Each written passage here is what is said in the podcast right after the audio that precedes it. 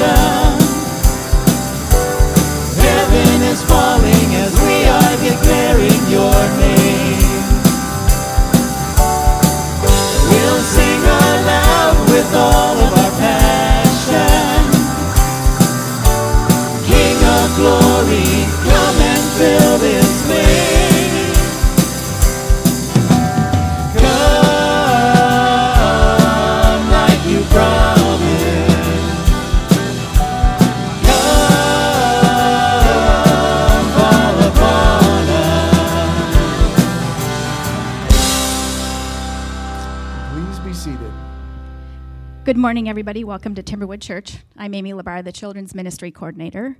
It feels like winter, but we're not going to skip November. We are still going to have our Thanksgiving service on Tuesday, the 24th, and in order to do that, we are going to need your participation. We will be filming our Thanksgiving videos, and so if you would like to share what you are thankful for in this year, we have three dates. Um, we will be starting on November 8th, that's a Sunday, so it'll be during services. We'll do it on um, the 11th, which is Wednesday, and then again on the 15th on a Sunday. So if you're interested and you would like to be part of that service, we would love to get a video um, of you sharing your Thanksgiving, and um, that would be part of our service in the seat in front of you, you have this card. This is our Connect card. We would love to know that you are here. If you're visiting, if you're checking us out, if you've been here for years and years and years, we would love to know that you are here with us. On the back side of it is a spot for you to share a prayer or a praise. Uh, you can drop it in the offering basket on the way out, um, on the other side of the double doors. There are multiple groups of people, not just in church or that come to church, but throughout our faith community that would love to lift you in prayer this week. Join me now for prayer. Father, thank you for this morning. Thank you for the beauty of the snow, even though most of us might not be quite ready for it. Lord, I just thank you for the opportunity to be here together, that we are able to worship and love you in this way. Lord, I pray that all of the distractions of what is going on around us could just be quieted in our hearts and in our minds this morning. That we would be able to focus solely on you, that your spirit would just place a peace upon us, that we would be ready to receive your love and have a deeper understanding of what that love means and what it looks like and what you want from us. Lord, I pray that as we go out into our community, that we would be able to reflect your love, that we, we would be able to reflect your grace and your peace, and that those that we interact with would, would be able to see you and your love in and through us. Lord, this morning we want to honor you and worship you with this prayer. Our Father, who art in heaven, hallowed be thy name.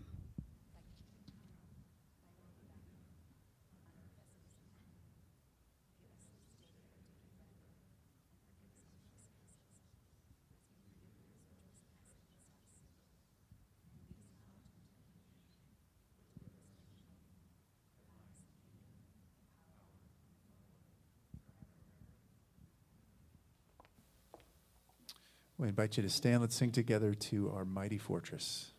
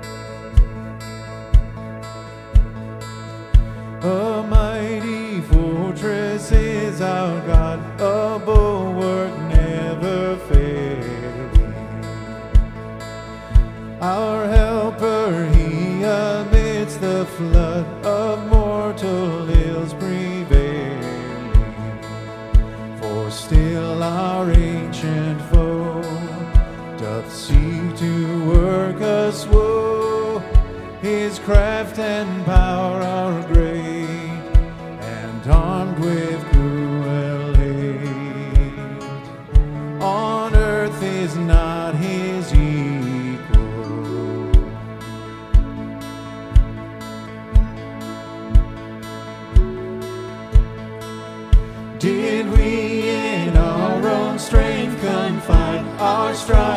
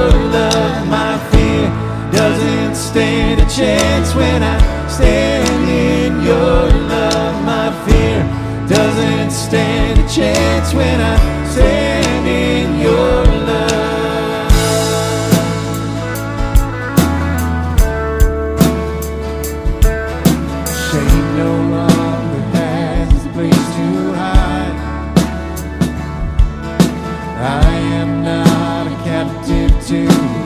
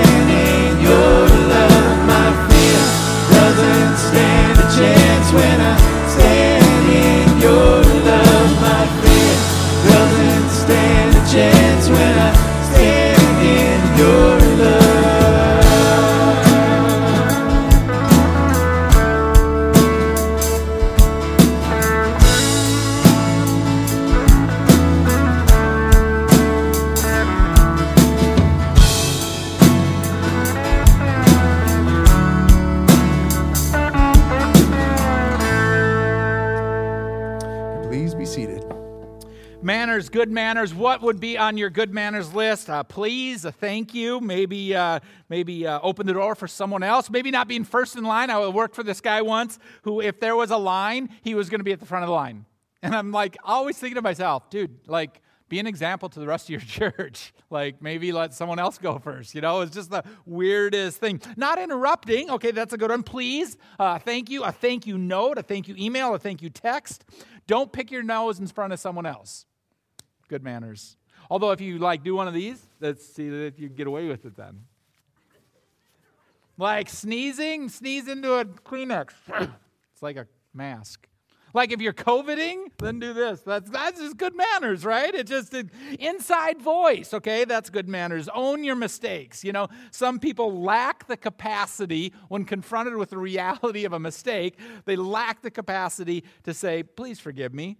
I mean, just, you know, be gracious. It's just good manners. Texting manners, okay? So there's this article this last week in uh, the uh, Time Magazine, and basically it's by Lynn Steger Strong, and it's about moms and um, texting one another, text groups. It starts off when S, she identifies her friends by first initials, not their full names. When S got COVID 19, letting us know on a group text we had mostly used to schedule dinners. We all texted her privately to tell her she'd be fine, to comfort her, to ask her how she was, et cetera, et cetera, et etc.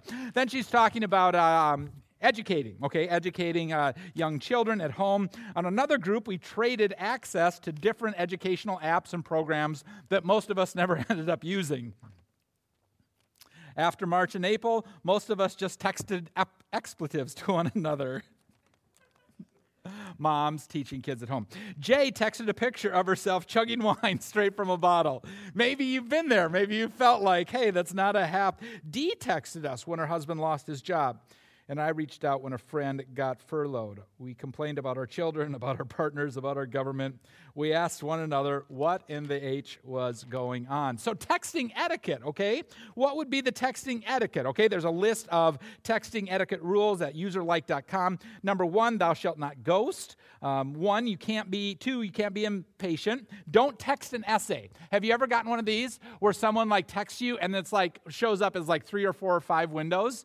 You're like, just, just just email or pick up a phone or something. I, I want my text to be, if I'm going to get one, to be short, concise, to the point. Use emojis appropriately.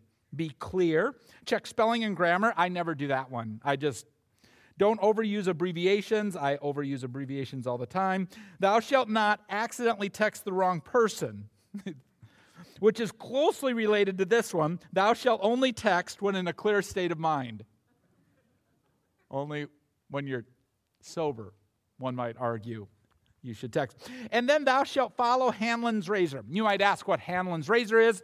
Hanlon's razor is similar to Occam's razor. We've talked about Occam. He was this, I think that's 12th century philosopher, the northern part of Africa. He's this Arabian great mind. Occam's razor is cut away all the fat, cut away all the excess. Just get to the, the essence of what is going on. So a corollary is Hanlon's razor. And here it is. Never attribute to malice that which is adequately explained by stupidity. So you get a text and you look at it and you're like, who in the world would say something like this? Yeah, don't think they're mad at you, just think they're dumb. It, it's better. It's going to get you to a better spot in a more quickly, more quick fashion. Don't assume malice, just assume stupidity. Okay, memory work. We're ready. Philippians 1 2, grace to you and peace from God our Father and the Lord Jesus Christ, right? Philippians 1 8, how I yearn for you with the affection of Jesus Christ. Philippians 1 9, and I pray that your grace would abound. No, love would abound, right? Love would abound more and more. 118, what then? Only that in every way, whether in pretense or in truth, Christ is proclaimed, and in that I greatly rejoice. And then last week um, we did 20 and 21, and I always need a little help, as it is my eager expectation and hope that I will not at all be ashamed, but with full courage. Now, as always, that Christ will be honored in my body whether in my life or my death, for to live is Christ and to die is gain. And then this last week, I said last week, last time, but that was incorrect. Last week, this time. Just a short phrase that we would progress, progress, and joy, progress and joy in the faith, that we experience progress and experience joy in the faith. All right, 27, chapter 1. We're going to end chapter 1 today, but really, chap- verse 27 is, a, is really more arguably a part of what's going to happen in chapter 2. Suffice it to say, the numbers aren't the inspired word of God, only the words are. That being said, 27, 28, 29, 30 is one sentence. I, I know I like Paul now. Run on sentences. Just doesn't even take a breath, just goes for it. Only let your manner of life be worthy of the gospel of Christ, so that whether I come and see you or am absent, I may hear of you that you are standing firm in one spirit, with one mind, striving side by side for the faith of the gospel. It starts only, but it really doesn't do justice to the word that Paul uses that we translate only. It's like only, but Paul's like grabbing his audience by the lapels of their coats and shaking them and saying, This is the most important thing that's on the table above everything else. At all costs, here's the thing that I want you to hear. And there are these bold strokes that life manners matter how to live your life, our lives. How we live matters to God. And Paul says, here's the deal let the manner of your life be worthy of the gospel of Jesus Christ. Manner of the life, okay? Life manners. It's an interesting word, okay? Um, it's, it's the Greek word politimo, okay? And the Greek word politimo, if you hear the word politics in there, it, it, it's because it exists, all right? It, it's basically a word that you would describe to, um, to articulate the expectations of a citizen of Rome, okay? So you would say the politimo, okay, the, the expectations of being a citizen in Rome, okay? Paul uses this word in a non governmental context. The manner of your life, the politema, the, the, the, citizenship, how a citizen should act. You have to remember, Paul is writing to the church at Philippi. Philippi is a very proud Roman colony. It's, it's, a very proud Roman town. They, they wore their Roman citizenship on their chest. It was a badge that was front and center. It was a big deal. They were named the town for by a former Caesar. So, Paul uses this word that would have been used to describe the responsibilities that a Roman citizen would have to the empire. Except he says it's not about Rome. It's about being a citizen of heaven, being a citizen of Jesus Christ. Live as citizens, not of Rome, but Jesus. Live as though the cause of Christ were the most important thing. Be- behavior that merits recognition. Paul is arguing that their behavior should reflect well on Jesus, every part of their behavior. Whether they're posting on Facebook, or whether they're engaged in a conversation at the grocery store, or whether they're at home, their behavior should focus on Jesus. You may say they didn't have Facebook in the first century. You're right. You're listening. I appreciate that. But we have it today, don't we? When we think in terms of the essentials of life, what is most essential? And when we think in terms of the essentials of the faith, we can ask the same question What is critical? From a biblical perspective, what is the most critical thing that we can do? Paul says, Here it is. Above all, th- this thing and only this thing, to behave in a way that reflects well on Jesus Christ. And closely related, how do we move people closer to Jesus by virtue of our lives? How do we engage in that discourse? I mean, it's so easy, right? It, it's so easy for us to identify ourselves by some means that are temporal. We identify ourselves as a uh, libertarian or a progressive or a liberal or a conservative, a Republican, a Democrat. In, in two weeks, we're going to have this big, big thing that goes on, right? And people are going to draw lines, and some of us are like here, and some of us are like here, and some of us are like, I don't know where I should be.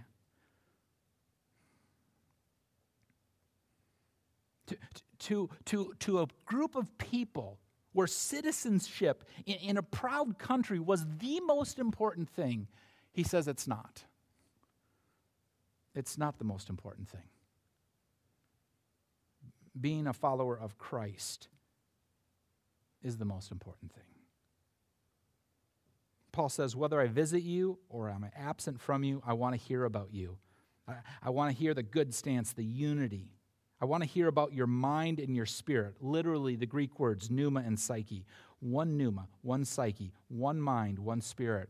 It's a phrase that wouldn't have been terribly comfortable or familiar in the ancient Near Eastern world. even though there was this sense of, of, of citizenship in Rome, it was more allegiance to the emperor, more allegiance to the Caesar. It was less about being unified in your, in your mind and in your soul to a common purpose. And so, even though the phrase is something that makes sense to us today, it would have been revolutionary in the first century when Paul says, one psyche, one pneuma, I want you to be together. I, I want this to be this distinguishing characteristic in your life. For Paul, it is decidedly Christ centric. Unity because of identity in Jesus, not a political identity, a spirit of unity found only in a meaningful way in Christ. And please know, there's lots of other spirits of unity that are not eternal. There's there's hunting, there's fishing. You find someone that really likes to fish, and you're like, man, you can talk all day, or, or, or a person who enjoys knitting or raising chickens. You know, if you find someone that likes to raise chickens as much as you like to raise chickens, I mean, you can talk for hours about raising chickens, or politically, we can find unity but they're temporary things. Sooner or later, the chicken's going to die and end up in a pot. Paul says, I want to draw your attention to a unity that is eternal. One pneuma, one psyche, striving for the faith of the gospel. I would say if you want to post something on Facebook this afternoon or this week or in the next two weeks leading up to this election, Post something about how Jesus Christ has made a difference in your life. Post something that has eternal value. Please, please don't post anything that is a temporal reality that's going to go away in a few years. As followers of Christ, I encourage you to show your true identity, to be unified about this thing identity in Christ and the faith of the gospel, contending not for something temporal, but eternal. Paul says, I want to hear about you, your good stance, your unity. I want to, I want to hear that you're contending for the gospel. And then I want to make sure you're not freaked out.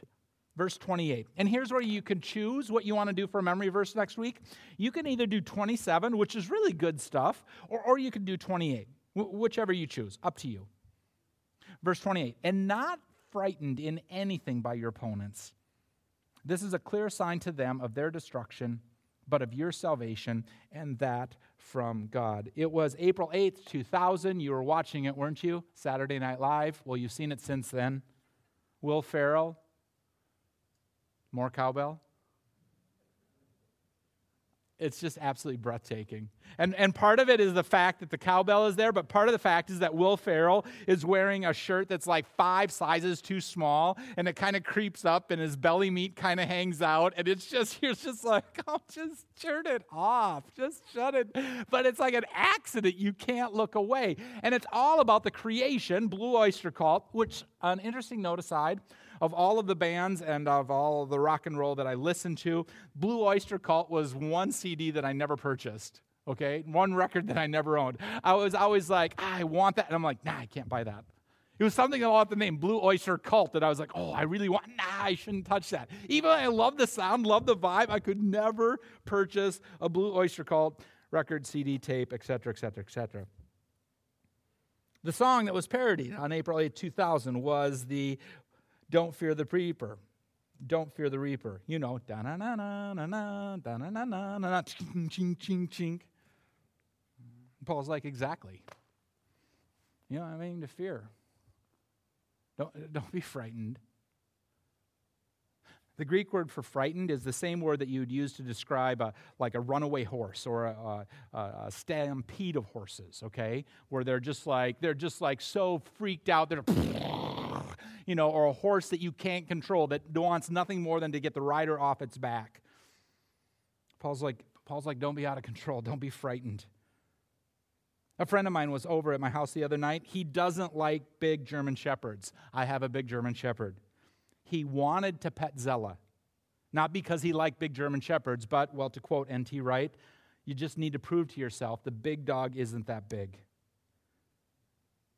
We don't have to fear.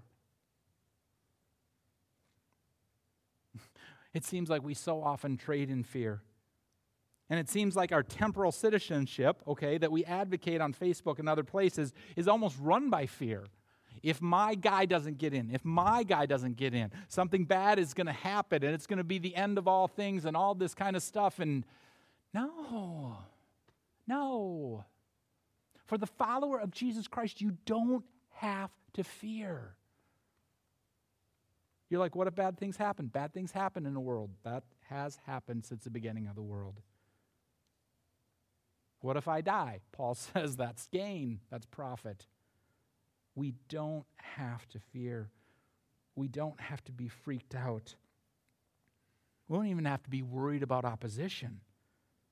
The people who oppose Jesus Christ, what they're really doing is giving a, a hint, an omen, a precursor to their own destruction. But you, me, us, if our identity is in Jesus Christ, our salvation, you don't have to worry. There's nothing to worry about. One of the reasons why I like reading the New York Times is that you get headlines like this There are two ways out of a frog. This beetle chose the back door. I mean, you just don't read that in the Star Tribune. Headline number two How beetles that live underwater breathe without a scuba tank. I mean, that's just like, you don't, I mean, you don't find that kind of reporting. Toads eat beetles. Sometimes beetles make them regret their meal choice. Okay, so each and every week, um, the New York Times has this section under the science uh, section called, uh, I think it's called trilobites or something like that. This last week's article is this headline Meet the diabolical ironclad beetle. It's almost uncrushable. And then what it talks about is a Dr. Jesus Rivera, who in 2015 took the ironclad beetle, okay, and basically put it on the sidewalk and put a little dirt around it so it wouldn't scamper away, and then drove over it with a Camry twice. And then they picked up the beetle, and the beetle's just fine because it's an ironclad beetle. Like you can drive over it with a car, and it won't kill the beetle okay? The equivalent of the force against the beetle was 39,000 times its body weight. That's the equivalent, like if I was laying on the floor, okay, and you put 25 blue whales on top of me. I mean, it's just like you would, I would be liquefied. I'd be like jelly. I would just be like ooze and pus and just all sorts of weird stuff on the stage. It would just, there's nothing. So, what happened sometime along the way, the uh, ironclad beetle has this exoskeleton, okay? That if you think kind of like back to the chicken metaphor, it's kind of like an industrial strength egg, okay? So you've got the hard exterior, and then you've got the soft, yolky goodness on the middle and the inside, okay? And that's the stuff you want to protect. And basically, this exterior, okay, enables the beetle to withstand tremendous amounts of force. And if you cut the beetle in half and the cross section, you see these little lines, kind of like with an agate, where you'll see little lines, okay? But an agate's fragile, okay? You see little concentric lines that, that add to its strength. And then where the beetle in the back meets one half, left half, and right half, there's these interlocking connection points, okay? So basically, if you put a Camry on top of the beetle, the beetle kind of flexes, but it doesn't break break. It's the coolest thing in the world. Absolutely outstanding. The part of the beetle that matters is protected by the shell. And God says, Exactly. That's exactly what I do for you. I protect you. In another place in the Bible, Jesus says, okay, it's like you have a hand of God. Literally, Jesus says, I have my hand out. You're a little speck of dust. I put you right there, okay? And then my Father comes over the top of this, okay? And nothing is gonna take you out. You are protected. Doesn't matter if a car runs over you, doesn't matter if a blue whale lays on top of you. Paul says, God has got us. And again, we say, well, what if I die? And Paul's like, death is gain. Salvation from God, the ultimate armor. The text concludes, verse 29 and 30. For it has been granted to you that for the sake of Christ you should not only believe in him, but also suffer for his sake. It's an odd combination believe and suffer. It's been granted to you. We like grants, right? Different kinds of grants land grants, Pell grants, renewable energy grants, even Ulysses grants. A grant is, is a gift, okay? It's something to get in order to get something that is valuable. And when the Bible says there is a belief grant, it has been granted to you to believe, we're like, yay, that's awesome. And then in the next phrase, when Paul says, and there's a suffering grant, we say, no, thank you, I don't want that. And yet, Paul draws this equality between belief and suffering. And here, suffering isn't a punishment, it's a privilege. Paul talks that, that belief and suffering are both gifts from God. To believe, to suffer for Christ. Uh, It's one of the problems, I think, of Western Christianity because we're willing to believe and fight. We want to believe in Jesus and then we want to fight for our rights. And someone in the first service wanted to say, fight for your right to. Okay, I'm not going to do it because that's just too cheesy, right? I think in Western Christianity, we want to believe and fight, but we're not so willing to believe and suffer. And I think in part we've gotten soft. If you had to choose, believe and fight or believe and suffer, wh- which do you think are more reflective of Jesus and his life? I'd give you a hint if I thought you needed one. And finally, again, verse 30. Engaged in the same conflict, starting with 29 for context. For it has been granted to you that for the sake of Christ you should not only believe in him, but also suffer for his sake engaged in the same conflict that you saw I had and now hear that I still have. Paul says we join the suffering and we get it. We get it because we get it. We get it because we experience it. It's a powerful thing to engage in acts of empathy. In the current issue of National Geographic, I think it's a current issue. Let me just double check on that. Yeah, the October issue of National Geographic. On the cover, it's got reimagining dinosaurs. I really like the dinosaurs today. Like when I was growing up, the dinosaurs were just like kind of gross, green colored, scaly, not all that. We got dinosaurs that have red on them now and feathers and all kinds of cool. I just really grew on the new dinosaurs. At any rate, there's a series of uh, photo essays, okay? And, and they are entitled Stranger Fruit.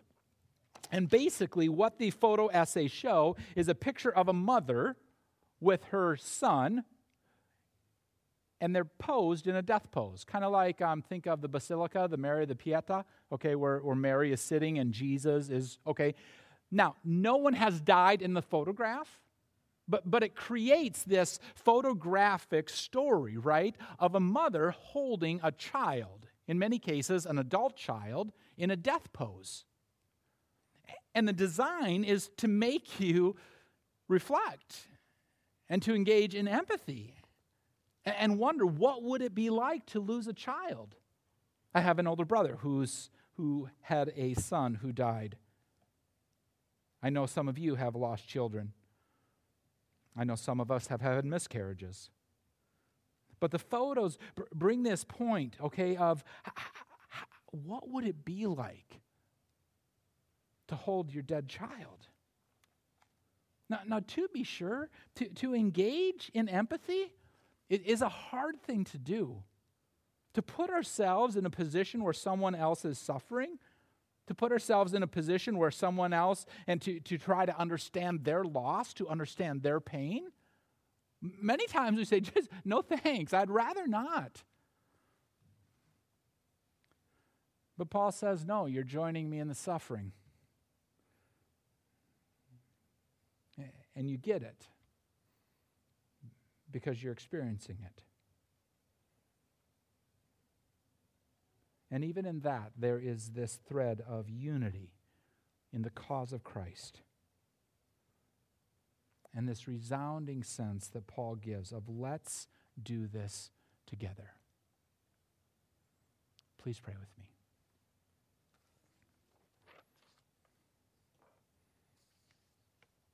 Father, we come to you, and the text is challenging to be sure.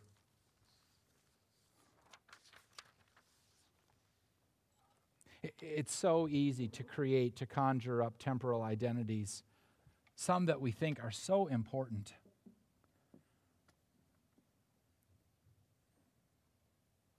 But your word through Paul's hand would suggest otherwise.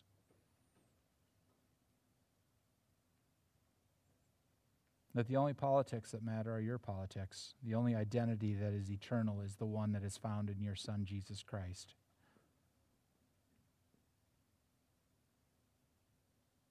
Remind us of that ideal, Father. Remind us that we don't have to be afraid. Remind us that you have us and are protecting us.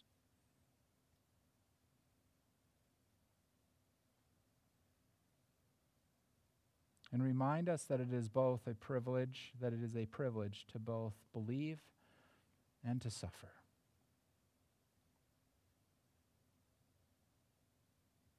Father, work in our hearts. It is in Jesus' name that we pray. Amen. We invite you to please stand and let's sing as we close today.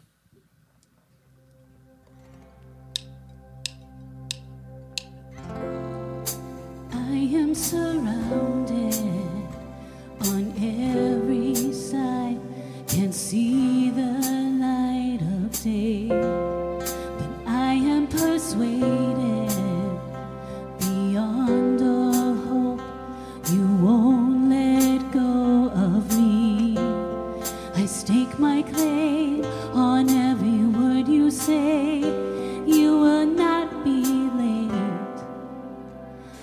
will sing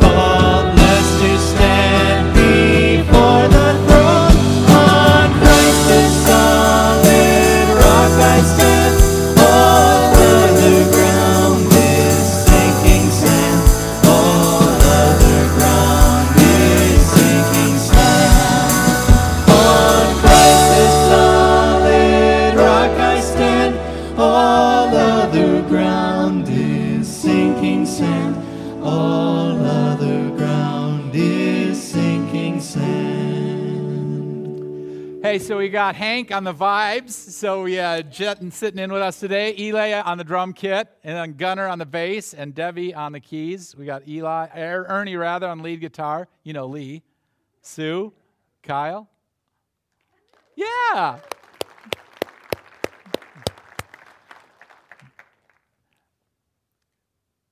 It's nothing complex. But Paul doesn't have new ground to till. He's just arguing that Jesus Christ is everything. Go with that challenge.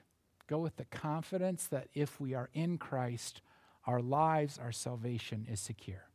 In Jesus' name, amen.